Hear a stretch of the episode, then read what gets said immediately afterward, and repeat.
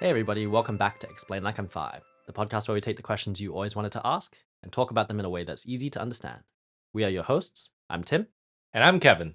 So, Kevin, today we're exploring the fascinating world of racket sports, specifically pickleball. And the first question is there's pickleball. And then if you speak to European friends, there's this sport called padel. What's the difference? Oh, yeah, sure. Both pickleball and padel are growing very rapidly and they share some similarities, but they're technically different sports. The rackets even look quite similar and both are very beginner friendly. They both have a serve, which is served underhand, meaning it has to be served at or below the waist level. Now, padel, that's said to be the fastest growing sport in Europe. It follows the same scoring as tennis, except for a concept of a golden point once you reach deuce in the game. And the court is also similar in size to a tennis court 10 meters by 20 meters. And it has walls, and the, ba- the balls can be played off of them in a similar way as in the game of squash. Like squash, the back wall is also in play. So as long as the ball only bounces on the ground once, this makes rallies longer and also the sport easier for beginners. So, a lot of our US based listeners will have heard of pickleball. Let's switch to that and explain why is it so popular? Yeah, it's been all the rage uh, amongst my friends and in the news.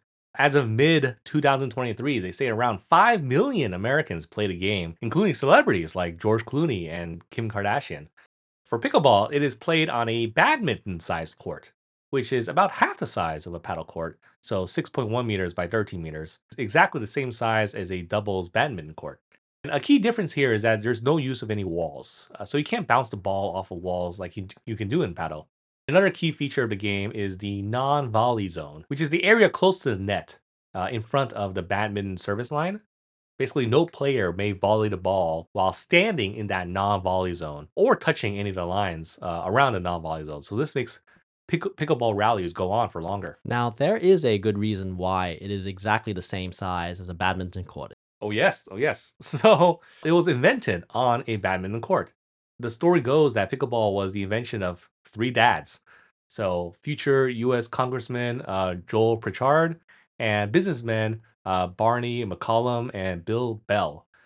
Uh, the story goes in 1965 on Bain- Bainbridge Island near Seattle.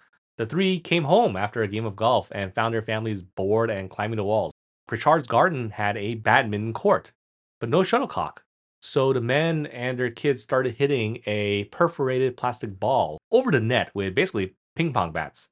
And the following weekend, they uh, they lowered the net to roughly the height of a tennis net, and over time they introduced some custom paddles.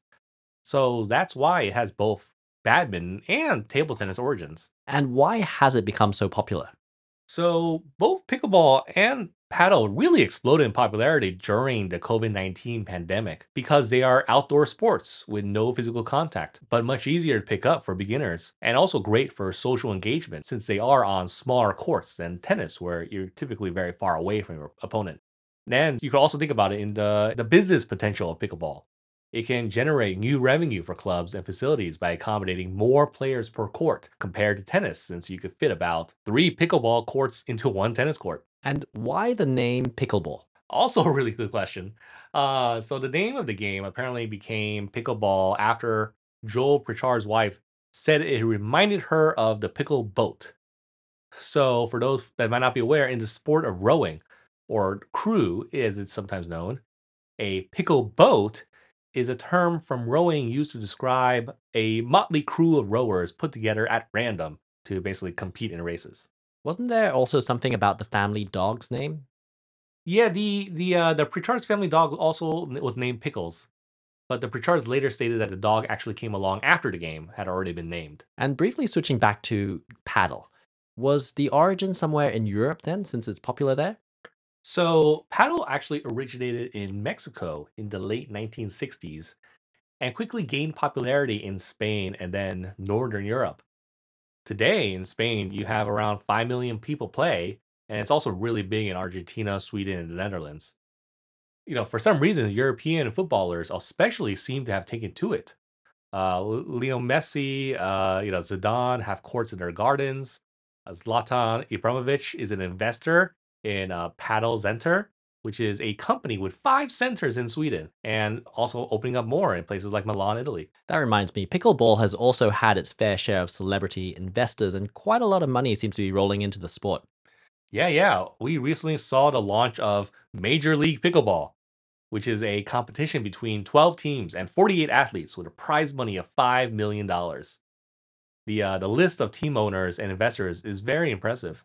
It includes folks like LeBron James, Heidi Klum, and Michael Phelps, as well as tennis stars uh, Nick uh, Kyrgios and Naomi Osaka. And the founder of Major League Pickleball has some big goals for it, I heard. Yeah, yeah. The founder, he's a billionaire former hedge fund manager named uh, Steve Kuhn. And he and the MLP have announced something they are calling the 40 by 30 project, which is an ambitious initiative to have 40 million people playing the sport by 2030. So then, can pickleball or padel surpass tennis in popularity? Well, they are growing very fast, but there are something like 87 million tennis players. So they both have some ways to go. Thanks, Kevin. Did you learn something new? If you did, send us an email. We are at ELI5, the podcast at gmail.com. We love hearing from you, especially when you've got suggestions for us. And if you are a regular listener of this podcast, please do take the time to leave us a review. Thank you, as always, to the community on r slash explain like I'm five, and we will see you all next week.